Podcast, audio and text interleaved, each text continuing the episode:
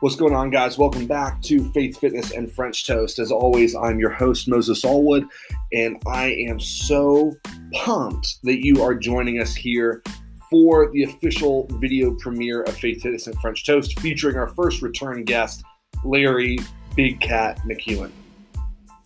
The purpose of this podcast is and always has been simple to encourage, empower, and inspire athletes of all walks of life in their strength endeavors, faith walk, and of course, their best options for post workout late night meals. I'd like to thank our sponsors, Skull Smash Ammonia, Raw Grip Chalk, Croqueta Strength, and Primate Apparel for their consistent support and encouragement. The best hard hitting ammonia in the game comes straight from Steve at Skull Smash. Some of the best chalk, both liquid and dust powder in the game, comes from Jonathan at Raw Grip using code BIGMOPOWER to save money, of course. If you want no BS training and a team that's going to stand by you through all the ups and downs, shoot a DM over to the Croqueta Strength on Instagram and save some money when you bring up the podcast. And last but not least, we are humble, but we are savage. Primate Apparel's mentality of sticking to your guns and standing up to those who would do you ill is a vital part of my training. And you can use the code FAITH and FITNESS to save money on their site as well. I have the privilege of sitting down with my coach and friend, Larry McEwen. Larry has multiple sclerosis, is an elite international powerlifter out of Canada, and has become a very dear friend and mentor of mine over the last few years of competing. You don't want to miss out on any of this episode as we talk about what it means to say totals talk, what it means to back up your bull, to stop making excuses, and to meet the damn standard. So sit back, relax, and dive in, whether on Spotify, iTunes, or our new YouTube channel, Faith Fitness and French Toast by Moses Allwood. We'll see you there. Larry, what is going on, brother? Welcome back to the show. Thanks for having me again. Uh, yeah, not too much going on. Uh, early Saturday morning, getting some food. Yeah, uh, we were just chatting. You had your uh, 74th birthday uh, yesterday, looking good, total in 2000 at 74 years old. Pretty proud of you. How was how was the uh, celebration? Yeah, uh, didn't get up too much, man. Just uh, had a work day, nice day at work, and then came home and had some lighter squat day and got through that and got everything moving well and took an easy night. That's kind of what I would like to do. To that's an optimal celebration for me, anyways. Just kind of have a a uh, quieter night alone and you know move on treat it as another day for me. That's how i get through those. For sure. Well before we jump too far in because this is our official uh, video launch you can see both our ugly mugs for the entirety of this interview as well. This is up on youtube and on spotify and itunes if you guys don't want to look at us which we understand. Uh, as always sponsored by raw grip chalk. You can see this unnecessary advertisement as well as skull smash ammonia if you want to smell hell and as you can see on my shirt and here, Croqueta Strength. But we are also big supporters of Ward Smelling Salts and uh, Eight Man Powerlifting, as you can see on Larry's shirt there as well. Well, Larry, you have met some pretty major goals recently. You told 2000. Uh, it was a big performance. Wonder if you can just run us back through what that experience was like, even as you're prepping for your next meet coming up. Um, yeah, it was a kind of a a, strange experience in some sense, uh, just because it is a, a, prep, and I don't think prep ever goes exactly as you want. Um, just a few hiccups, trying to battle through some just some injuries and recurring things, chronic things, and pains and nags and stuff. But mostly, it was a decent success. Um, I was a little bit frustrated um, come platform time. Uh, I still was able to put up some pretty good numbers, but ended up having to pass a third squat. My leg the, one of the injuries that I had going into the uh, meet was some problems with my leg, and it ended up letting go pretty hard on my second attempt squat. But I was able to land an 800 plus squat on that one, so um, it was still a successful day on that. I think I did leave some, but um, not going to try and say how much because what I hit is what I got. So that's what I got that day. That's what I was strong enough for that day. So um, just building floor since I was October, mid October. So just been building a lot since, lots and lots of tempo work and trying to build the stability back up. And legs feeling quite a bit better. I wouldn't say 100% yet, but it's getting close. And um, things are feeling really snappy these days. I'm feeling really capable. So I'm looking forward to being able to getting an opportunity here to compete again. Once our COVID measures lift off a little bit more, we're pretty tight up here still in Canada, so especially Alberta where I'm at. So a little bit frustrated there. Um, but other lists were, went okay. Same kind of thing happened with bench. Just um, had a little bit more, I think, and wasn't able to put it up that day. So that's feeling like it is there now. Training for that's been going really well, probably better than it ever has. I'd say I'm stronger than I've ever been there. So, and my confidence is all time high. Like I'm, I'm opening above my second attempt last meet, and I'll, you know, I, I'm very, very confident there. So, and the deadlifts has come down to healing. So uh, last meet was able to train deadlifts pretty infrequently, maybe every other week. A heavier day, kind of undulated it with a lighter week. Um, that went pretty well for me. Um, was able to recover and get you know as much as I could that day. a little over 700 that day from where I was at months prior. That was a big jump um, from where I thought my leg was going to be able to take that day. So basically, just threw on whatever I needed to get over 2,000 that day. Um, hopefully this year is the year kind of reverse some things and actually use deadlift as my advantage how it used to be so um, and then really lock out nice totals so because 2000 is it's a nice milestone number but for me i don't um, i was happy with it for you know the 25 minutes kind of thing and then i was already starting to feel uh, it's time to get back to training because it's not the end goal for me even close so and then seeing um, real pros um, I guess technically I would be considered pro or some in some reason, but in my mind it's not even close. So like I'm watching real pros go 2300 in my in my class, you know, guys that are obviously quite a bit bigger than me, but Dan went 2606 last weekend. Like that is that's real um real powerlifting, right? So I think just to kind of know where you are and know your place and I think there's nothing wrong with doing that and having using that as a as a um, way to improve your own goals and improve yourself. There's nothing wrong with that. Being able to just know where you are in reality um, and using it as motivation. Like it's incredible feats of strength. It's fun to even just watch and you know. Um, same meet when John goes, what he do? I don't even know. We went just nuts that day, 730, 570 something and eight friggin' 60 or something. And he almost had 900 pounds or 882 or something go up. It's like I outweigh this guy by 80 pounds or 85 pounds. It's like, yeah, that's uh that was like a piss off in a sense, but I was so happy for him. But at the same time, it's like I was like stomping I'm like, you gotta be kidding me. Like, get your ass in gear, man. Like, what am I doing? Like, I feel like I'm a guy that trains pretty hard, eats pretty well.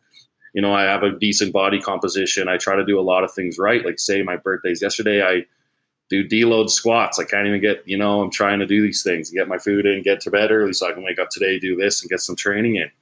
But it's like, obviously, I'm not doing enough. So I got to do a little bit more and, you know, use that as a, some motivation. But at the same time, be absolutely pumped for these guys that are able to do this stuff and that, that, you know, they are putting it in and they do have some gifts and they're utilizing everything that they have, right?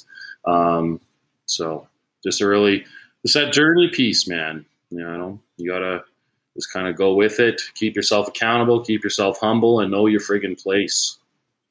Yeah. You know, you, you mentioned a couple good things there, which I which I know we'll get into more. And the first was you said I totaled two thousand. Maybe I could have totaled more, but I didn't total more. I totaled two thousand, so that's what I did. I'm not going to speculate on what I could have done. There is an no. increase of athletes who say, oh, I, I deadlifted 715 today, but probably 771 was there had I eaten 500 more calories or had I done XYZ. And I noticed you didn't say that. So as we see this uprise of people saying, I could have done this, but I didn't do it, how the hell do we combat that when it's just suffocating the sport?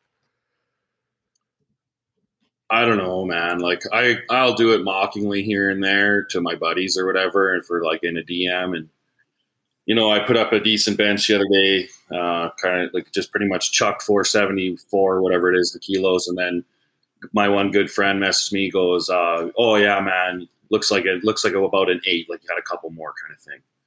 Um, my always my response, if it's a real response, like I'd ask if it were some situation like this, is like, No, I had one because I took one. Like it doesn't matter if I had 10, I took, I had one that like, because I took one, that's what I did.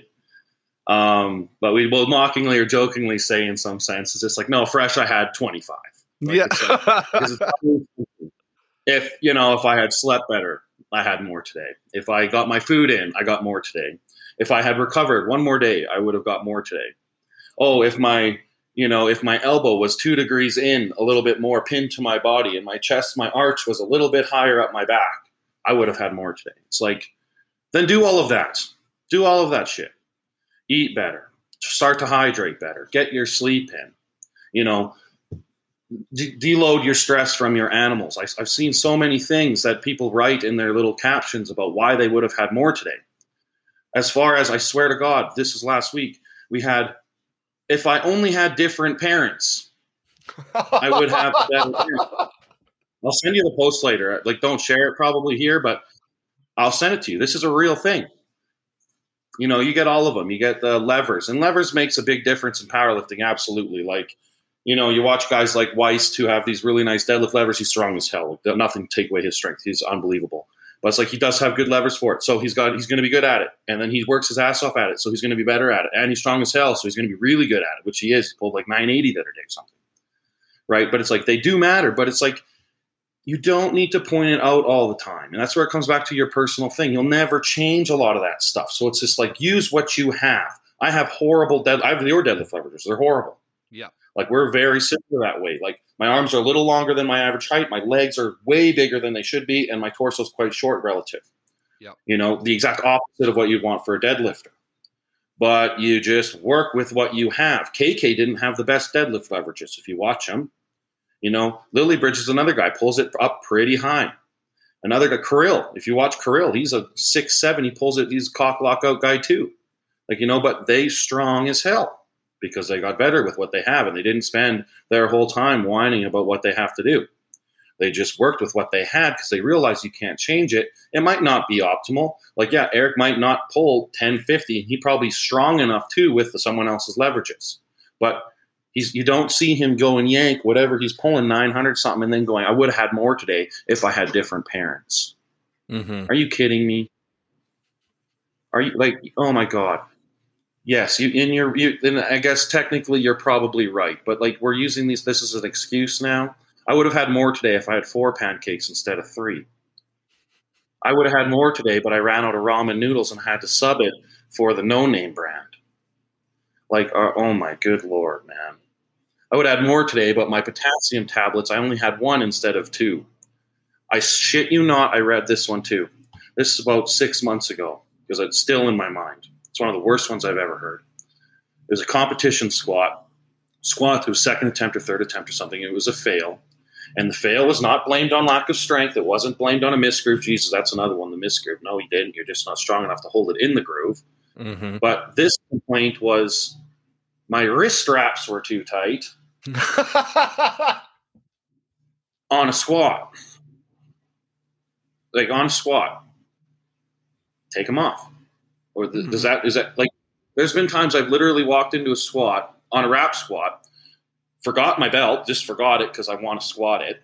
Certainly didn't have my wrist wraps. Wrist wraps are basically optional because it's just kind of if you can find them on that day. Mhm. And it's like, we have a meet prep, like wear them then, tighten them then. But we're, we're going to bring that up. You- Like, you want people to read that? And that's your reasoning why today didn't go as well? You know, I don't know, man. Like, there's certain things that will make it not go. Injury's one of those things. Like, I think people who have injuries, sure, you, like, injury's going to hold you back. But even then, who cares? You did it. That's what you had that day, regardless of the injury. That's kind of what I said when you started the thing. You said, congrats, 2K, whatever. It's like, yeah, like, battle through some things. That's what it is. Like, that's what people do. Like, that's we're, we're getting under and we're picking up and we're pushing quite a bit of weight, you know, at these levels. And it's, um, you're going to have some knacks and some nicks and stuff like that. At least a lot of the time you will. So that's not foreign things. Like, and they're also still variables you can control in some sense. You know, rest better into the meet. Do do your recovery exercises. Don't overload the muscle too far out. Don't overload the muscle too frequently too far out. Those kinds of things. Take control, man. Like this, there's this is a huge absence of accountability in um, preparation and in the ability to just be real and fair to yourself and to what you're saying to you, whoever's watching you and to the community. You know, like it's just this a shenanigan, it's a charade of just of just like if I can't do it, I'm just going to say I can, I could have or that I can. Mm-hmm. What happened to Yeah. shutting the hell up? What happened to just oh you can do it? Oh here, look at me do it. Then Right. like here I'm doing it. Yeah, like I like I don't know, and that's not to take away from like having a goal. That's where people got get some shit sometimes because it's like, yeah, but like I need to tell myself like I'm I hit 804 in the meet. Um, I need to tell, but I if I if you don't tell yourself you're going to hit an 828 or 838 or whatever you're going to do next, how are you going to reach that goal? I yeah, you're I would agree.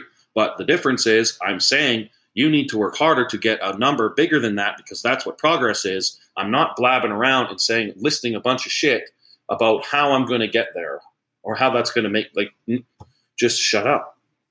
Just go and do those things on your own. Post your work as you go so you have some sort of accountability to yourself or however you need if that helps you or a progress log or it's a video log however you want to work it and then just do it at some point. And then you can say, I've done it. And then you don't just have to, and then you can show it, you can prove it, you can, because you did it. You don't have to say, I could do this. I haven't done it. Read one the other day. Was sent to me a few times actually. Um, Max Deadlift is a woman uh, trainer, powerlifter. She's going, I think it's like a 340, decent deadlift writing in there. Haven't done conventional deadlifts in a long time. So it's one of these like really long, just holy shit paragraph things. Um, haven't done conventional deadlifts for a long time. I don't remember if they felt good or bad or whatever list of excuses was attached to it. Doesn't really make the point. Near the end, it goes, even though I haven't done them in a long time, I'm certain over 400 is there. Mm. We were watching a video of a 308 triple and it was eight, like hard as hell. And it's like, okay, so if it's there, go and yank it. Go pick it up. Like what the? That's so ignorant to every other person who's earned that you know that 400 benchmark, nice milestone, to just say it. hmm That's like me going, I know. Like I haven't done straight bar squats, and I, this is true. I haven't done them since the meet. I've done three sessions since in the last week and a half uh, with a straight bar. Imagine me going on and putting up my straight bar squats. I think it was a 705 double or something was my first or second day back with straight bar. And I go, oh, I know I haven't done straight bar squats in a while, but I know 900 is there. It would be absurd. Like how ignorant, how ignorant is that? right. Like that's just so if if we have this thing where we're talking like um, you know pound for pound and different levels and stuff, and um, like obviously I think everyone can agree that 900 pounds is a harder weight than 300 pounds. But if we are doing the equivalent thing to body weight or to gender or whatever we're talking about, Right. what does the number difference matter? It doesn't matter anymore. If it's a 340 that you're showing. And you're going to make this nasty jump to 60, 60 pounds to say 400's definitely there. I don't even need to do it. I know it's there. You know, what's the difference from if saying a seven seven oh five to saying the eight fifty is there? It's definitely there. The math's the same. The percent increase is the same. The ridiculousness is the exact same. The delusion's the same. The audacity to say something like that's the same. You're out to lunch. Like you're out to vacation. Like that you are your whole your whole accountability measure, your whole authenticity, your whole ability the, the ability to t- for people to see you and take you genuinely gone. You're completely discredited because you're bullshitting people. That's bullshit. That's what it means. Like I didn't make up that word. Bullshit means you are t- not telling people what's going on. You didn't deadlift 400. You're telling them you did. I didn't squat 900. I'd be telling them I did if I wrote that same shit. That's ignorant. It's and it's disrespectful to people who can do that. You know, people work their ass off. You know, lifters to to, to uh, deadlift 400 pounds in a particular stance or whatever. You know, people work their ass off to squat 900 pounds. I I don't know. I have never done it. Not going to say I have yet. Well, I intend to. Right? Like that's a different story.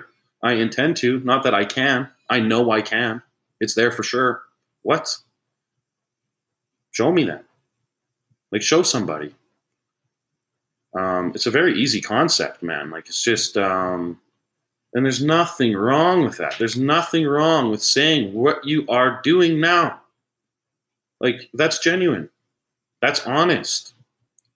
There's, and there's nothing wrong with it. Use it to promote, like use it to, you know, promote your own goal and to achieve your own goal and to work towards your own goal. Like that's okay. You know, it's gonna you're gonna get further being ego checked. And not to say that I don't have some freaking ego problem. We all do in some sense, but it's like that. At least I can ego check myself enough to get me into a position where it's like, this is where I am. This is where I need to go. I'm not just diluting my mind with poison saying this is where I am when I'm not there. If I started rolling around saying I'm a nine, 600 and uh, 850 puller, it's like, what? That's just ignorant. That's not the, it's not the truth, right? You say what you are, not what you want to be, right? Um, yeah, I don't know. I think that's my that's a long answer for a short question, but no, but it, it's a good answer. And the thing is, for those, we've got the cat in the background. I'm waiting for it to jump on your back. But you know what? For for people that for people that that don't know you super well, um, everyone, Larry has multiple sclerosis. So anyone who has the right to have an excuse for fucking something up, it's Larry, and he doesn't. So if you are able to literally have a degenerative disease and can still fucking hit your numbers, homeboy's like, oh, I didn't, the temperature in the gym was three degrees colder than I would have loved it to have been. Like, eh, it, it blows my mind. It, it really, really blows my mind because I'm like, just do the weight. Take your shirt off if it's too hot. Put a hoodie on if it's too cold. Like, fuck it. Who cares? You know, I think it's already because the the sport is already so small and it's already so full of jackasses who aren't meeting standards, which we'll get to here in a second anyway, that for especially it's always the USAPL. It's always the USAPL. It's these 74 kg, 83 kg, 63 kg boys who call themselves boys, B O I Z, who are always chemin and they're on their way and they're going to war and people aren't ready for them and they're like 18. Like I'm 22. I turn 23 here in a couple weeks. I've been competing for what? A year and a half? I've done what? Three competitions? I don't know jack shit. I total 14, 15. Like it's not but you'd see these guys who have been competing once and they achieve a junior 18 to 19 national record because no one's ever competed in their weight class before and they go, Holy shit, I'm Kemen. You ain't ready for me. We're about to change the game. And then you see Dan Bell total 2,600 pounds. And it's like, no, that changes the game. Like your 1,600 pound total doesn't do shit. And I just, I don't understand where the ego comes from to even try to compare yourself and say, me hitting 1,600 is the equivalent of Dan Bell totaling 2,600. Yeah, I don't get it. it. There's a couple things, couple things there, like this whole idea. Um, it's basically just how numbers work. Like um, Dan squatting 1102 is a higher number than me squatting 804. Um, so that means he's stronger than me. That's like that's just that's cut and dry. You know, um, how numbers work. I didn't invent the numeric system. It's been around for hundreds, thousands of years. Um, that's how the numbers work, right? Like bigger number means you have more weight, especially when we're talking Right. about weight, right? Right. Um, so that's I think that's the first thing. Uh, It's you cannot argue that. That's the one nice thing, and I think that what draws some people to uh, powerlifting over body bodybuilding or um, you know some of these other things. It's because it's a quantifiable activity. Um, it's it's not subjective, you know, while it is in some sense with the judging in some uh, places. Which maybe we should talk a bit about too, because Jesus, um, what the hell? Oh my God, yeah, numbers, yeah. So that's what it means. That's how numbers work. The bigger number, if you're talking about pounds or kilos, it is a bigger number. That means you have more weight. That means you're stronger. That's what it takes. It takes strength to require to move those pounds or those kilos. Like so, I think that's my first point uh, there, and I think that's I'm just going to leave it there because to me, over um, over um, justifying or articulating about what that that point kind of defeats its own purpose because there's beauty in the simplicity of it. I think the second thing is I, I would actually uh, disagree with you on on saying the USAPL, but I think it is in the USAPL and the IPF and stuff for sure. But I'm seeing it everywhere, man. Um, it doesn't matter. Sometimes it's even worse. Like um, came across one the other day. I was uh, making some stories about whatever, and I looked through my um, if you go to the very bottom of your stories on Instagram, you can see the however many people are that do not follow you that are seeing your stuff, right? They always sort them to the bottom. Right. So I went through there and I found this multiply guy and don't know this guy very well. I think I've seen him one time at a meet. Uh, checked his page out. Didn't say much. Didn't say anything to him. Just kind of left it alone. Everything, but uh, his page out. He's got some decent squat number in his bio. Seven hundred pounds something. 500 five bench and uh, you know whatever. It's probably like a five thirty five deadlift or something. Because that's how it always goes. Multiply. Anyways, not the point.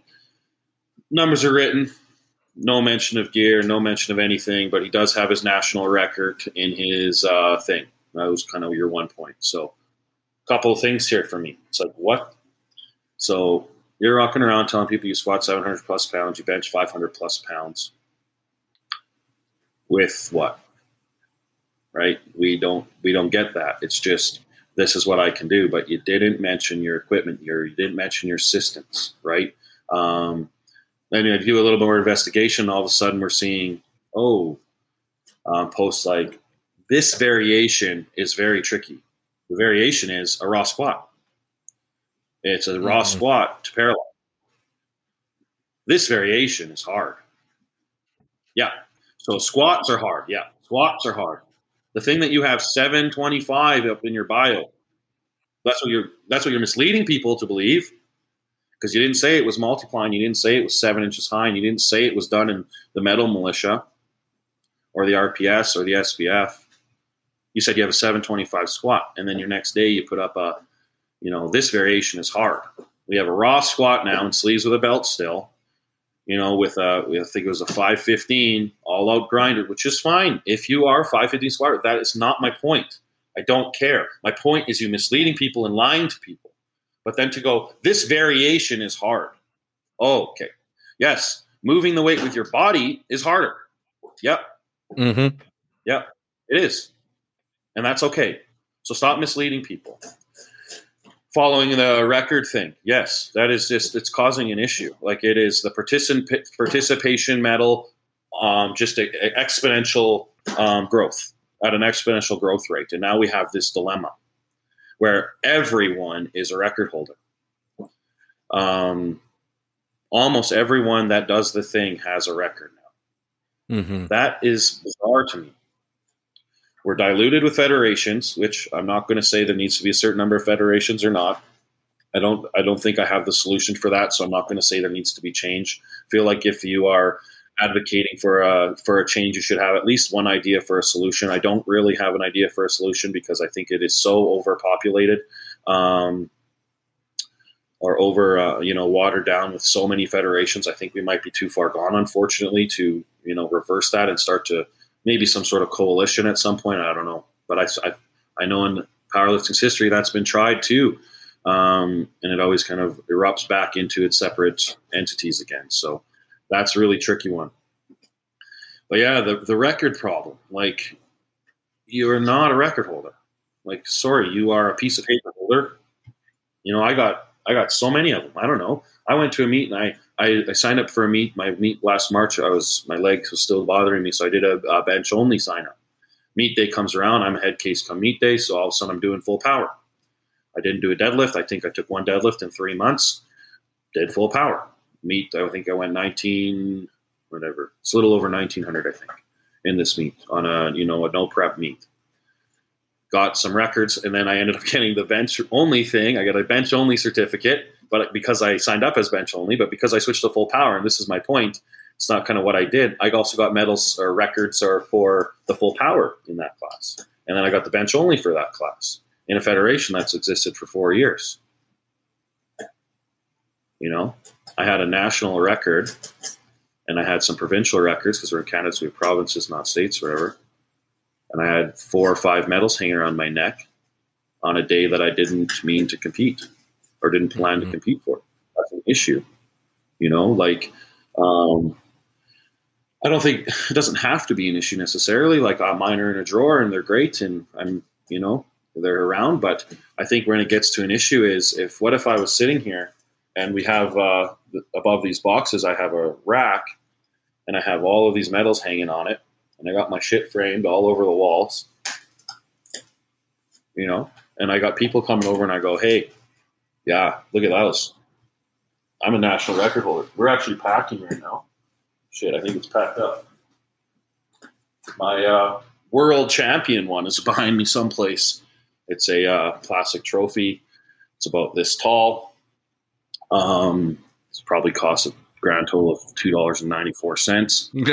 uh, says I'm a world champion on it. And it's like because I won GPC Worlds technically, I won the overall GPC Worlds. So am I going to start telling people that? Should I have 2020 world champion in my bio? You know, that's a decent federation. Dan Green competed there. You know, we got some really nice lifters that compete through GPC over time. So, but okay, so if I put that up, am I doing a service or a disservice, right? Like, it's COVID. All of the international athletes couldn't come. Beyond that, even if they could, it's one fed out of how many, mm-hmm. right? And then beyond that, it's a 2000 total or 2001 total. It's not the record, mm-hmm. right? I ended up not cutting at all for that meet. I weighed in. I walked in and weighed in at I think I was 280 on the dot kind of thing. So I ended up I ended up having to compete at 308 for that meet. So not I was the 308 champion. Might as well, you know, I was the overall champion because I almost lost to a 62 year old or 58 year old guy because he was actually strong as hell and he had an age coefficient and he damn near beat me on coefficient. Um, but that guy's actually strong as hell. His name's Mike. Great lifter. Is uh, one of my favorite people to watch lift. Guy goes multiply on the first day, totals whatever, I don't know, but he just crushes his body. Comes back the next day, goes raw, does it all again, and actually hits a bigger deadlift. Like it was That's like awesome. this guy, this guy's nuts. 58, he's like limping around. I'm off track, but yeah, he's an amazing lifter to watch. Anyways, but so I can go and I can write. I have all these records and I have all these awards and all this stuff, and it's like, do you? Like, do you? What's a real 308 look like? You know, like Eric's a real Eric Lilliebridge is a real 308. Dane Dillon's a real 308. You know, another guy in Canada. He's one of the stronger guys in Canada. Dane went November. He goes. I think he did it at 308. He might have just just over 308. It was right around that ballpark though. He could have made 308 if he didn't. But he goes 804 in sleeves, 518 and 887. It's like, hmm, and he's not the best. He's like a top 12, I think, 10 type guy in the 308s, the real 308s. Mm. So I'm going to go, I'm the best 308 when a guy that lives five hours away from me is absolutely dummying that. Like, that's so ignorant, man. Like, oh my God. And we got guys, it's like it's a 501. I'm the provincial record holding squat. Well, weird because I can do that for a set of 22. So, right how how how did how man how i'm i'm in this province i'm in this country too and there's guys that can probably take it for more than that you know mm. so I, I, think it's uh it's the false sense of you know accomplishment because and it's it's a, it's i think it is a disservice to the community and, and to powerlifting because it's creating these ego problems that you kind of referenced with the 60 the boys and the kemen and the, this kind of attitude um, there's nothing wrong with thinking you're coming up and you're going to work hard for it and all these things but to vocalize it and then your evidence of you doing so is these these phony records. They're phony. They're they're paper, right? Um, that and, and to me, I think that's what they should be. And I, it comes all the way full circle back to that accountability piece. If you can't say it, just say you can, mm-hmm. right? It's the same type of topic. You know, start making shirts with that on it and banners and stuff because I think it just needs to be seen more um, because it's plaguing and it's creating these ego problems. It's creating like honestly, it's probably creating some sort of identity problems for people because they're associating themselves as this huge champion. And it's like, you don't know what it takes to be a champion. I don't know either. And I have all sorts of shit that says world champion and provincial. And I don't because I'm not. And that's okay. You know, like, uh, man, I don't understand. You know, and you see it at, you see it at every class. And I think that was the last thing I wanted to kind of address from the question. Um, the way you asked the question was I don't think it is just the small class. I think it it's interclass. So I think each class has their own um, shenanigan going on. I think, and then I think the overall has its own issues too because I think the coefficients just aren't aren't um, up to snuff to really display the true, you know, true strength or a true expression of strength yep. at times. But yeah. Well, and and I think it's important to to also differentiate like we're, we're not saying if you're making progress, you shouldn't be proud of that and express it. No, like absolutely. Like I, I think of when um even you know you were training me last year when I was out of DC and I was prepping for that meet over the winter. I was coming back from an injury, put like 100 pounds on my squat in like what two months, and I was like, holy shit, I just put 100 pounds on my squat in two months. You can say that and be proud of that without saying I'm the greatest squatter in the world because my training partner is Duncan fucking Hundley for God's sake, who just squatted 771 for three in, in sleeves in the same weight class. So I can look at that and go, this is a better lifter than me. And somehow he's humbler. And so it's like, okay, well, maybe that's a sign of that's a good lifter. A good lifter is strong, but says there are people who are better than me. A good lifter can even be someone who is weak and says there are people that are better than me, and I am improving myself every session. Instead of no, I was just gonna say, like I I agree with what you're saying there. Um, it's not at all to demean someone's progress. You know, um, I have uh, some stuff that says totals talk on it, and I think it's it's been around. I've seen uh, Fortes say it. Uh, Dan Bell puts it up on some stuff. Um, I actually had a conversation with Nick. He mentioned that he was uh, wasn't too pumped at the start when I started using totals talk because he had come to it first anyway. But but we talked about it. It's fine. Anyway, so but I've had issues with that because people go, well, totals talk, total talk. It's so I can't have an opinion if I don't have a better total than you. Nope, that's not exactly what it means. It's right. it's referring to this whole conversation. It's you don't have to say what you can do. You know, let your total do that for you. This is what you can do. What can you squat? Okay, what did you total? What did your what what you know what fraction of your total did your squat make up? That's the number that you can squat now, right? Like allow that to do your talking. Don't allow the pieces of paper that say you're a provincial or state championship. There you go. Nice. There's a shirt with it. There you go beautiful you know? So it's like it's so misconstrued because it's like i can't have a voice if i don't have a bigger total than you? No that's not it at all man. Like it's an attitude about working and letting your work demonstrate your your your um your your work really. Letting your work do your work for you. Like don't let your mouth do it for you constantly. Like i can like some people i can bench 550 i haven't benched 550 yet. You know let your bench or your total talk for you. Like that's what I can do. You know, uh, I threw up like I told you. I threw up that nice 470 plus bench the other day. Like, like nice long pause, shoved it off. It's like let people think like that's what I'm doing. Let that work talk for me. You know, let that bench talk. Let that squat talk. Let the deadlift talk for you. Whatever it is, that's what it means. It doesn't mean you you don't have a voice. Like we're not saying that. No one's saying that. You know, and also the way I think about it, the way it applies to me is is obviously is just that ego check piece that I'm just talking about. But the other piece is let's see some progress in your total. Like, are you going? Are you a person that's going 1100 and then you hit 1150 in six months and you get a nice jump and you get a 1225? You are talking. That is your total is talking. It's it's showing me that and it's showing everybody that you are in this linear growth and you're working your ass off to get a higher number. It doesn't mean you don't have an opinion. My coach is a what is what's Trevor total? Eighteen hundred pounds, or something like that. He's a nice lifter. Like He's a one ninety eight. Yeah. Like I'm not going to try and say I know more than Trevor because I have a little bit better total than him. You know, I out total him by a couple hundred pounds. It's like that's that's so ignorant. That's not it at all. You know, it's it's not you don't have an opinion. It's stop bullshitting people. You know, it's hold yourself accountable. There's nothing wrong with that. You know, I'm so I'm so sick of that. I'm so sick, and I think a lot of people are starting to get sick of it because I've even had conversations with people that took offense in the past. Well, why can't I talk? Because I don't I don't total 2K. I can't you know I can't have a conversation with you. Not at all. That's not it at all. You're misconstruing the point. And now I'm starting to see those same people that took issue and weren't understanding what it meant. Because at first glance, it could kind of come off rubbish like that, like um, and rub people that wrong way. But that's not it. So after a small explanation like I just gave, now I'm starting to see those same people flip that flip the narrative, you know, and oh yeah, okay, that makes sense. Like I don't want to be an egotistical dickhead constantly. You know, I want to I, I want to make real change. I want to be a I think it makes you a better person because hmm. it's it's showing you accountability. It's teaching you skills, right? It's teaching you those skills by just being real with it and just and being honest, man. Like, oh man, Same thing. It's the same thing. That's why I put it up. That's why I built. I have an 80 square foot banner hanging behind the squat rack because it's like, it. It's just that it, a, it's a reminder.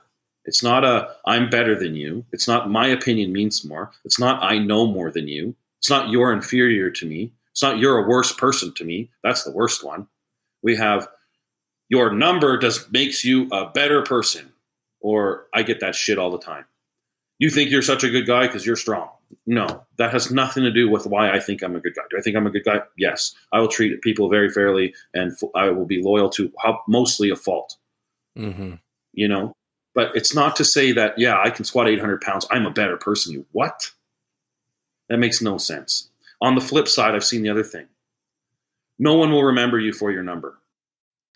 If we can stay, you know, if we can stay within our in our means, you're going to be you're going to reach your end goal faster than overreaching constantly, right? Like and I, I've done this in the past, especially when I was starting. I had no idea. I was a late starter in the powerlifting thing. Like I'm not sure if I mentioned to you before, but I played basketball through university and stuff, and I was a very different type, like body type, you know, 6'1, 2, 10, 15, really quite lean, quite fast, decent jump, the kind of things like that, right? It was different um, environment, athletic environment for me. Lots of plyo, lots of running, big time endurance.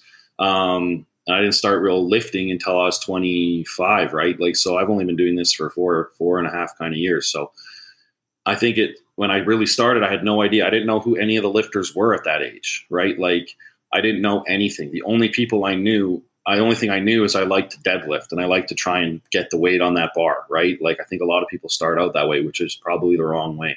But anyway, I would I would start like I think everybody you start in these days you start to look on YouTube and stuff, and I found Rubish, fell in love with Pete Rubish, and that way he just got after it, right? Like, and I started training like that, and then you know, uh, didn't do anything right. Didn't really know what to do. And then I had to slow down, slow down, start learning, started finding more, started researching, just became absolutely obsessed. Um, started reaching out to people and kind of getting some more information, learning, you know.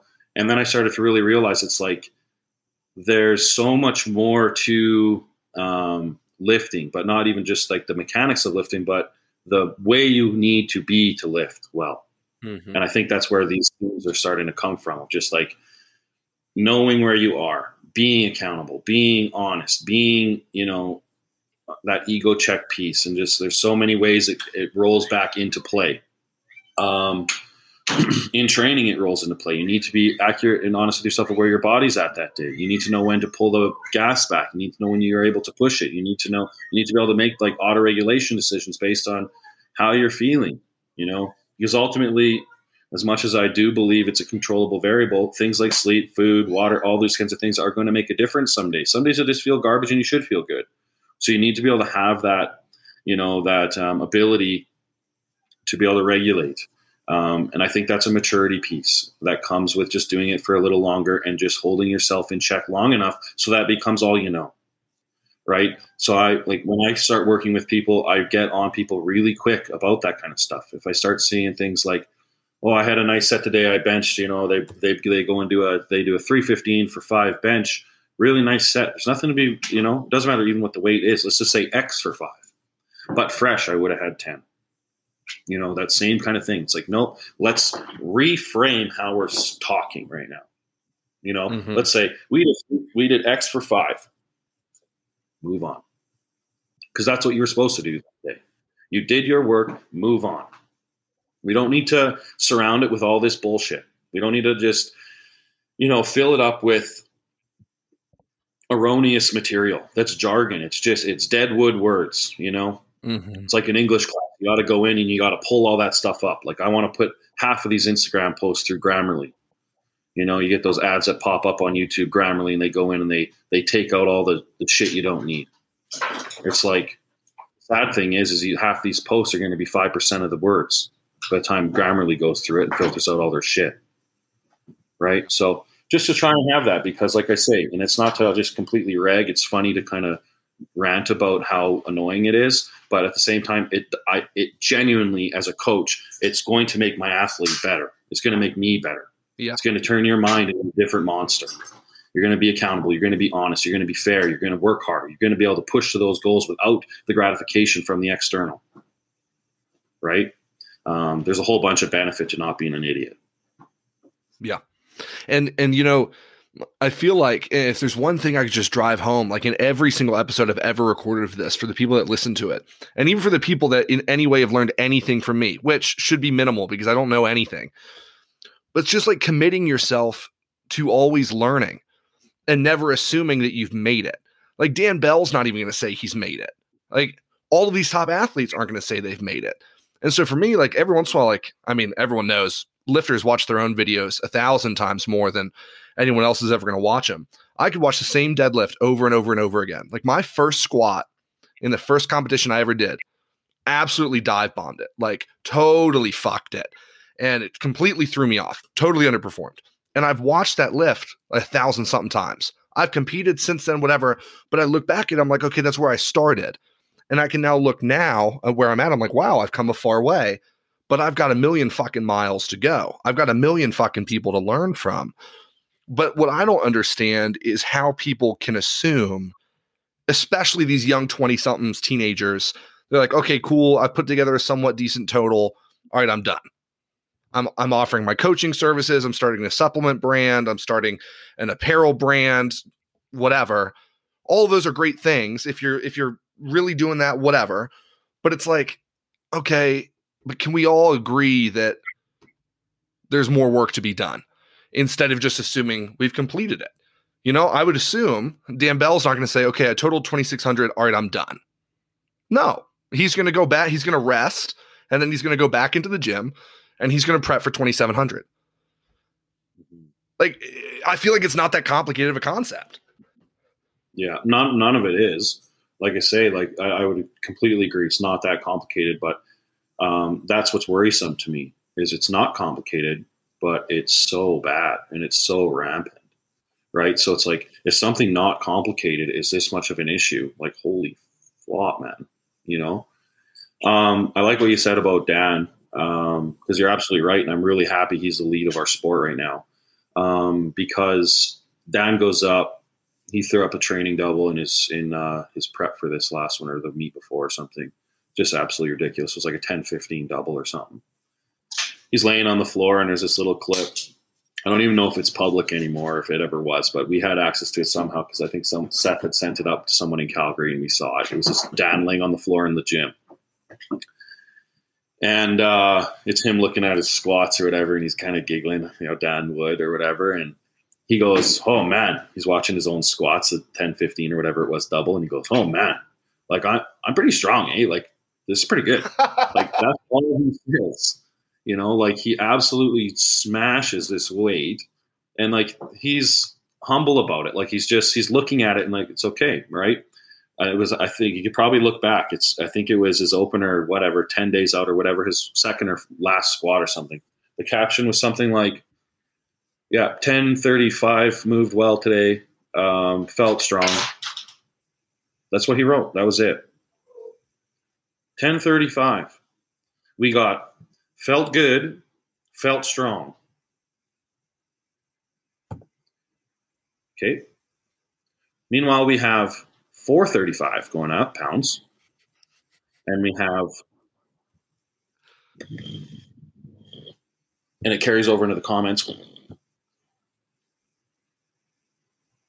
holy hell. Like where's your grasp on reality? Like how do you how do you look at the lead of our sport 2606 raw and wraps? And then he's going felt good today. Controlled the things i could control. Went to work. Still still trained this week. Worked all week. He's not doing all that. You know? He's doing what he needs to do and then he just goes and does it and says oh today was okay. Today was good. Oh because if i watch that i'm like holy shit and then I and then I read it and I'm like, oh, like yeah, of course, of course, it's not this huge self hype. Mm-hmm. You know, of course, it's just watch the video. You know, just look at it, and then you know you can form your own words for that. Write your own ten word, ten paragraphs for it because it deserves it. Mm-hmm. You know, he's not running around telling everyone how great he is. You know, and he is great. And he, he, if there is one person, you know, or a couple of people, it's that echelon that could get away with it, you know, because that's still reality because they actually are that good. They're not delusional saying that shit. If they did, and they don't, and they could, and they don't. What does that teach us? You know, like you say, your second point was to continually learn. Learn from that. Why do we take offense when we say that? Why do we take offense when someone has a different opinion? You know, why do we take offense when someone like me is going to go and say, why can't we stay in check? Why can't we look at what we're doing and be okay with that? Why can't we use that as our motivation or our foundation to get somewhere else? Our launching pad, in a sense, right? Why do we need to tell people all this stuff that isn't true? You know, why do we need to why do we need to artificially boost ourselves up? Like what's wrong with being real? You know? And we we see that at the top level. And like I say, they could go on about it and they don't. You know, it's going to be, you know, it's going to be very difficult to find, I think, any of the very top guys saying much more than what Dan in that example. It might be, thank you to my family, you know, thank you to my support, thank you to partners, regular shit, good things. But it's never, I had the hardest prep of my life. I endured all of this shit. I had a new baby cat this week and I had to feed it twice every day and I had to fill my own water jug and I had to work my job and I my physiotherapist took a week off and my knee hurt for too long and like, oh my god. Like just shut up, man. Like just go do something. Yeah. And and it's important for people to know like you you don't have to compete in powerlifting. Like I've said this to so oh my god, like when I was in college, and I was working with Liberty Powerlifting. And you know, you had me, you had Duncan, you had a couple guys who knew somewhat of what was going on. Enough in which I could give someone a very basic peak for six weeks, say, go do this, you will go get stronger. And I will get 12 guys come back and they'll be like, oh, I got stronger because the first week I did 75%. The week after that, I did 80%. And then I did 83%. And whatever, it did their linear progression.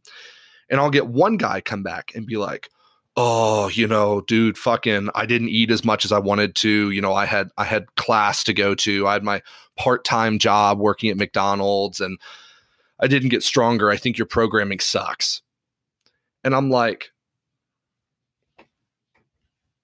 the other 95% of the people did all of the same things you did and got stronger it's not i'm not the common denominator like, just just don't do this. Like if you can't do this, don't and go do some play fucking golf. Like go collect marbles. Like I don't care. Like go do something else. Don't waste well, my we time. Touched on that. We talked on that a little bit last time. Like you don't need to be. You don't do something else if you're not passionate about. it, That's fine. Like go do something else. That's okay. We talked about it last time a little bit. Um, I I definitely agree, man. Like it's uh, it's the same thing. There's no accountability there's a zero accountability, so it's someone else's fault. You know, I would never, not that this is the only way to do it or that it's the right, exactly right way to do it, but I'm going to take ownership of mm-hmm. me. Like, it doesn't matter who you have in your corner or how many people or how much support, it's going to be you because powerlifting's an individual thing, right? So, to point fingers, and this is why it's just like, it's yeah, it's just it's ridiculous. It's ridiculous. That is like golf's a nice example. I know you are using it as a different uh, reference, but you go to a golf um, tournament or whatever you call golf, and um, we call golf tournament meet, golf meet, championship game. game I don't, golf. I don't know, match. You go to something like that. I'm not sure. I don't know. And you you go to golfing and um, you sucked, and then now you're going to blame your uh, caddy you're going to blame your family. You're going to blame, you know, like, shut up. You're the one swinging the stick. You know, you didn't put the ball in the hole right. Like that's that's what it comes down to. It's you. That's why it's an individual thing. That's what individual means. Like, so that's what I mean, there's definitely there's examples, of course, of like because you get the athletes who are like, "Oh, my coach sucks." Sure, if you pick up a coach, or as as Travis Rogers said, because he hates the idea of coaching, if you pick up someone who hands you programming, and the first week they say take ninety seven percent for five sets of five, you could go, "Okay, this person's stupid. Like I'm not going to. No, this is bad programming." But if you look at something very basic, it's a linear progression. it's a hypertrophic block, it's a peak, it's whatever it is. You can go, this makes sense. It doesn't matter who wrote it, this makes sense. If I do this, some part of me will improve. If you don't do it, some part of you will not improve. No one's going to do the work. Like I say this to everyone who's like recently graduated college as well, because I was in the same block when I moved out here. Like, if you decide not to make good decisions with your life, you will suffer for it. No one else, I mean, sure, if you're married, whatever, like those people will suffer, but you primarily will suffer. If you don't go to the gym, you just won't get stronger. That's it. No one else is not going to get stronger. The world will keep going on. You just won't go to the gym. If you don't eat your macros, you don't eat them. And like, yeah. If that's just what if you just don't do it, okay, that's fine. But like don't blame other people because you didn't make the decision. Like you're a grown man, you're a grown woman, you live and die by your choices. And if you can't make the choices, just say I didn't make the choice today. In your training, I did not do what I needed to do. That's it. You don't need to be like, oh, I could have done what I needed to do. No, you just you didn't. You didn't do it. And that's and that's fine. Just own it and then move on and be like, tomorrow I will do better. And then if you don't, I, I didn't do better. Own it, and then if you care, change it, or own it and then realize, oh, I this is not something I want to pursue. Maybe right now or ever. Regardless, owning it is going to get you somewhere. Bullshitting is going to hold you stagnant, right? You're going to either dig a hole, you're going to spin your wheels, or whatever other metaphor you need to make by lying to yourself, because that's what you're doing. You're lying to yourself. Or you're going to come to one of two, you know, maybe a couple outcomes where you can say, okay, this is not for me. I'm not enjoying this. I can move on, do something else, right? And that's okay. Like it's it. We've created an issue with quitting where we say quitters are losers, never quit, and uh, you know, do it, just do it, and all that shit. It's like quitting's not inherently bad. You know, like I quit basketball. I was a decent basketball player, right? Um, did okay all through college, everything like that had some thoughts about going overseas with one of my friends to try and pick up some like kind of Series B pro type stuff, and just, like, it's not. It sounds sweeter than it is. It's basically go play in a gym with 150 people watching, kind of thing. But just to continue playing. But at that point, I quit. So I'm, I'm I'm a loser for that or whatever. I guess you know that's how we framed quitting but it's not inherently bad. Quitting can open a new door to a new passion. I think I love powerlifting more than I've ever loved basketball. I didn't think that was possible. Like I was crazy about basketball. I like, well, you know how I am about powerlifting. So turn it in with make it a basketball player. But with basketball, you can train it all day long. I can't powerlift all day long, and I try and I hurt myself. So it's like with basketball, I can go and shoot all day, and I can do drills, and I can do cardio, and I can run hills, and I can do anything. I can go all day as long as I'm fueling. I can run and I can go. I can get better. I loved it. You know, I was obsessed with it. So all I did, watch video, train, watch videos, train, go back, do different things, shoot more balls. Like, you know, I'll send you videos later. I've got videos. I made 43 pointers in a row. Like I, I played all I did, but I quit. And I never regret it. You know, like that was easily my first love, longest love, no question. You know, before basketball, I ended up playing hockey to a quite high level too and I quit it because what I was doing for hockey warm-ups before games is I would bounce my basketball around. Weird. My passion was changing. That's okay. I took a different route. Started started following that. No regrets about moving on from hockey, other than I had some pretty nice hockey offers too. But like, so I part of me thinks, what if? But it's like I wouldn't have loved it. I love basketball, so I moved to basketball and I, I, I committed everything to it. You know, um, I am also have a very obsessive type personality with things I choose to try to get good at. So I don't think that's necessarily inherited uh, inherent in everybody, but regardless, this is the point. Then I quit basketball, so now I'm a loser. Or society, we've made it out that quitting's bad. Like you suck if you quit. You know, you quit on your dream. You quit on this. You gave up. We have such a negative uh, perception of quitting um, quitting's not inherently bad, right? Like quitting can be the best thing.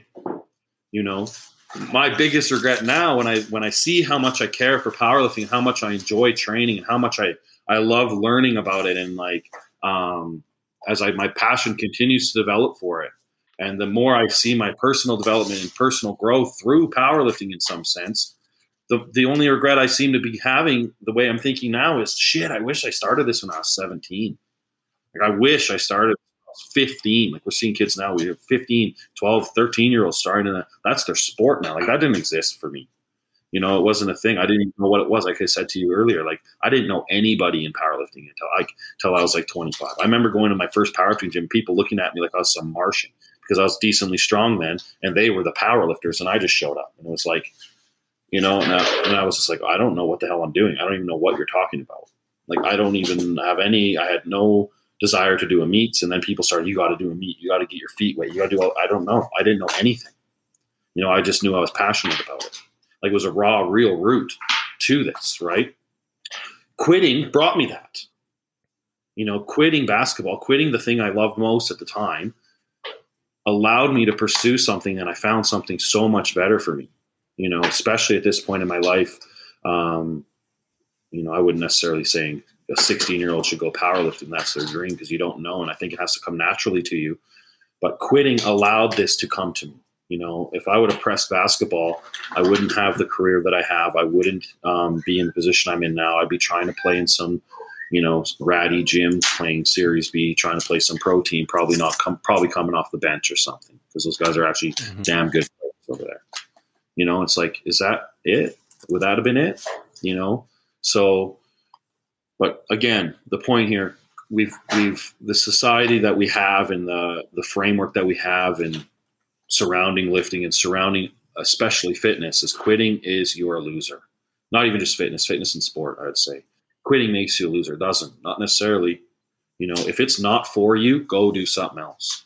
You know, you might not quit and find another sport. You might quit and become a painter. You might quit and become a cross stitcher. You might quit and become a poetry writer you might quit and become an online you know um, an online persona or something. We got lots of that going on. You might quit and start an onlyfans. Like i don't know. Do whatever you want to do. Like but it can open another door. It doesn't have to be you suck. You're a loser. You gave up on your dream. It doesn't mean you gave up. It means it wasn't there for you. It wasn't your passion. You're going to waste your whole life faking a passion. You know? That's how i think about hockey. I was really quite good at hockey. Played the highest level my whole way through. And it's like, I would have hated it. I started hating it. I started loving something else. So I went there. I was honest with myself, even then, and moved directions. And then when basketball was coming to its end, it's like, do I follow my career? I went to school for seven years, got my two degrees. Do I push into my career now, or do I put that on hold and go and see if I can play shitty basketball for two thousand, three thousand dollars a month in Europe? It's like, hmm, I had to be real with myself do I love it that much? Because if you do, go. I came to the conclusion that I didn't, and I needed a change in my life. I needed to put start my career. I need to start my financial security. I need to do, you know. And then I found lifting, and I always trained through college, and I was a strong basketball player, so I was I worked out and I did all this background. I have a great background of sport, so I had a base, but it, it just fell naturally. And then I was just like, oh, it's getting stronger. Holy shit, I love this. I love the idea of feeling strong. You know, I love what it's doing to me. I love the you know, the way it's making me feel. That was like the initial primal love that I found with powerlifting. And this kind of actually reverts all the way full circle to where we started with the conversation where you said, How did you get here? Or how did you start powerlifting? It's one of our first things that we talked about. But it drove me into this direction you know? And then i started to see it wasn't just this artificial infatuation with oh i feel good like the physical primal part. It became this is changing me. Like this is changing how i think. This is changing how i want to treat people. Like this is changing my my confidence. You know it's changing it's changing my whole persona and my whole attitude. It's i was i was uh, it made me accountable because I was that person. I was the person all the way back even before soccer. I played like a high level soccer too, and it's like my co- they, they took me. I was a, I was a U fourteen soccer team. I was twelve years old. The coach it was a provincial team. The coach takes looks at me and goes, "I want you on this team, but you have an attitude problem." And I did, and I looked at him and I was like, "Fuck you, I do not." Like kind of thing. Like I don't, you know, I was a little cocky shithead. Hockey came around. Hockey was a little bit better, but I was a goalie, so it was all on me, kind of thing. Basketball came around I won I won these MVP awards or whatever in basketball, and I won the league thing. And at, and the ceremony, my friggin' coach goes, um, makes some reference to my nickname. They called me Bird because Larry, right? So they called me Larry Bird as like my nickname, and they said it wasn't because he was as good as Larry Bird; it's because all he did was shoot. So it was always the same kind of thing. It was always like I wanted the ball, I wanted to do it, I wanted to score, I wanted to, you know, I, I wanted a some sort of presence in a way.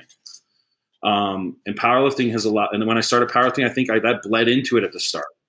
You know, I was I to be fully honest and transparent. I think I was part of what I'm wanting to change now, or part of, part of what my voice now wants to see change for others because I've learned, right? Um, so when it, it, started to bleed in when I started lifting, and then what I noticed where I really started to fall in love with the powerlifting was that change of of nature and of mind, where it's like, wow, like I really, the better I'm going to get here, and to make myself better here, I really need to be honest with myself. I really need to be accountable. I really need to um, hold myself to a really true standard.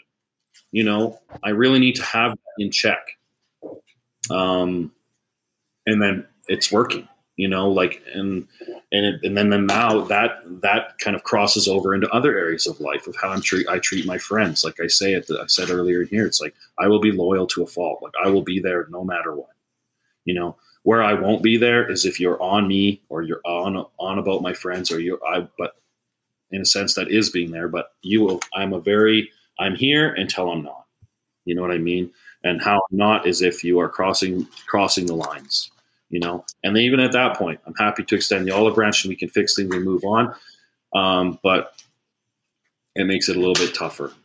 But it's the same conversation. It's like you've learned all of this developmental growth and all this personal growth and I think a part of that has come through my, um, you know, kind of curated nature that I've learned from how from just being accountable and how it's taught me so much. You know, and then coaching. I think I'm a somewhat a natural coach in a sense. Um, I've always coached. I've always um, now I'm actually one of my degrees is education and in teaching and stuff. So in a way that's coaching too, or coaching's teaching, co- teaching's coaching. However you want to think about it. And it's like, it's into that too. So now I'm teaching young people these life skills and just like, because if I had them earlier, I'd have been more successful. I don't know in what avenue or what avenue it would have led me to, but I would have been more successful knowing it earlier. You know, even when I started powerlifting at 25, I would have started day one knowing some of the stuff I have now. I would have been better off. So now I'm in a position where I can share that with 18 year olds, 19 year olds that are coming to my team, you know, and they're they're changing their mindset and they're getting it early. You know, older people. I have some older people too, 38 years old, and I still you still pick it up because people sometimes you just don't get that opportunity in your life to to feel grounded. Like our main our main topic or thesis of this conversation is how rampant this problem is and how ignorant and delusional so much so much of this is. So if I can help to reverse that because I was there at one point or not one point, several points, several years of points, I would say, and I can see the other side and I can see that side too, and I know how to bridge the gap because I feel like I'm effectively doing that and continually doing so. It's like I can pass that on and I can help somebody. You know, I can help somebody get there quicker so they're not wasting years. They're not starting late. They're, you know, they're hearing they're hearing it through experience, not through a book, not through, you know, somebody just trying to talk out their ass. They're seeing it from experience. They're not talking about from someone who's had it their whole time and that's what they were brought up with. They're seeing it from one end of the spectrum, learning it the whole way through over the course of literally 20 years at this point to, you know, and I'm not trying to say I'm there yet. And that's, I think, what I'll never say. But I have shown this growth and I know the ins and outs a little bit more than I think some people do that either aren't there yet, have never been there, or were there at the start and didn't have the transition or the learning curve. Um, so I think part of coaching kind of segueing into the second part about programming, I would agree that yes, programming can work regardless, but I think the elements of a good coach is to teach you the mental side, you know, and that's what I really, I think that is one of my strengths to try and teach that fortitude and the mental fortitude, not just the physical fortitude, but that mental accountability, the fortitude, the ability to own mistakes, the ability to move on, the ability to just live in friggin' reality without washing down, you know, washing down all of this external gratitude and make me feel goods and like this external stimulus to just keep you high. It's like, hmm, either extreme's dangerous. If you're very low or you're very high, you're in a danger zone. So let's learn how to balance. Let's learn how to be accountable. Let's learn how to manage, you know, mentally, physically, emotionally, even spiritually a little bit. I wouldn't say I would guide someone on some spiritual journey, but um, religious or otherwise. But those other three, I think I do have a decent handle on, and I'd be open to learning the fourth, you know. So, yeah. No, that's all really, really good stuff. So I will, I'm to hit you with one final question because you didn't get to answer the question originally because I hadn't started prompting it. We all know the podcast ends with the word French toast.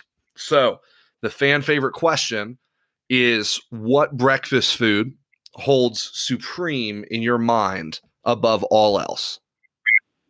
Nice. Um man. So yeah, it's uh what's that thing we eat? French toast and uh what do we get on there? So we got this restaurant down the road. Um, they give us a uh, well, it's it's a Nutella banana crepe is what it says on the recipe, or in the uh, not the recipe, the uh, menu. But we sub the um, crepe for French toast. So and I end up getting two or three pieces of French toast, usually six to eight poached eggs, a couple sides of bacon. What do I get? Four pieces of rye toast, three, two to four toast, two, two to four pieces of rye toast um, some some shredded uh, white cheese they bring us is real nice there. And then I end up making uh, the rye sandwich that I put four eggs on, another rye bread, put the cheese on, and some bacon on one side of bacon on there. Make two of those sandwiches, three um, of the French toast with the Nutella and bananas on, and uh, some icing sugar and some syrup. That's uh, there's a Saturday morning for you right there. I don't when uh, before COVID shut our world down, we would go every single Saturday and that would be my usually that's a, a heavier day. I think it's probably apparent why. Lots of calories there, but that would be my go-to breakfast for sure. I love that breakfast. It's like a what breakfast love, kind of but it is a what what I love about the fact that this is the video premiere of this show is for people to realize we're pretty much an identical size. Like on, as far as specs, like you're obviously significantly larger from like a muscle standpoint. We're both like 6'1, 280 pounds. Mm. I tell someone, hey, you and I train, yeah. I have to eat a lot of food. And they're like, oh, like you don't have to eat that much food. So it's extremely refreshing for everyone that's listening to this to hear that that was the go to Saturday meal before a heavy session for someone that is the exact same size as me, because I feel like it's now justified for everyone else as to why I eat so much food. But you got to eat more yeah. to get bigger and to lift more. Yeah. Yeah, absolutely, man. Like, I don't know if that was a question, but just a one second on that is I think there's absolutely merit to staying within a class until you can't, right? Like, yeah. at some point, you should be topping out your class. And at that point, you need to be moving on to the next class. Um, you shouldn't, in my perspective, you shouldn't be a 74 kilo person your whole lifting career.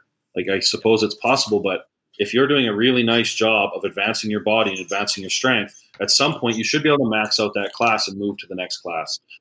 That being said, I'm not the huge a huge advocate. I understand it, but I'm not a huge advocate of just jumping classes just to throw weight on. Um, I do think weight can help you move weight, but at some point, muscles what's doing the work for you. So um, I think there's a balance between you know hiding in a class, which I would say is cowardly, and we see that a lot. People staying low because then their competition is not as strong, um, rather than just you know, naturally growing through classes as you progress through your powerlifting career for sure. But yeah, eating's a big one, man. You got to be putting it in. And I wouldn't necessarily recommend eating how I would on a Saturday morning every day. I don't even have time to make all that kind of stuff. But um, right. if you're fueling for something bigger, you need to be fueled. Like, and again, I think maybe what the title of this could be is just something to do with something to do with how not complicated everything can be but we love to make it complicated. It's like it's a very simple analogy. How far are you going to get in a race car if you throw diesel in it, or even worse, put vinegar in the tank, or some other substance that's not, you know, high ethanol um, uh, fuel? Like you're not going very far. It's it's not that complicated. Like, yeah. did you imagine though? Like, if people were driving their car around and their car had problems, and then you go, you end up being like, oh yeah, car would have went a lot faster today, but uh, I put the wrong fuel in my gas tank. Would you have sympathy for that? You'd be like, no, that, that's your fault. Like, just put the right stuff in. Like, that's to me, that's how simple it can be. Just make different choices, man. Like, or just blame someone else, I guess, and get all your problems that way. and ultimately, that's the thing. and, and we'll we'll finish with that. I mean, you when you are an adult, you can choose to blame somebody else, or you can choose to accept what you're going to do. And ultimately, it is up to you as the listener, as the athlete, the lifter, the coach, to make that decision. Are you going to blame other people, or are you going to accept that you can improve? So, with that, uh, this has been a great conversation with the Big Cat 10, uh, Larry McEwen. You can find him on Instagram, Big Cat 10, Team Big Cat. Uh, reach out to him if you're not going to be a bitch about your training. Uh, if you want to hear more from me uh, on the show, you can find us at Faith Fitness and French Toast on pretty much anywhere the podcast can be streamed. Uh, last advertisement, go pick up Raw Grip Chalk. Use the code Big Mo Power. You'll save some amount of money. I'm not really sure how much. Uh, same thing with Skull Smash Ammonia and with Croqueta Strength.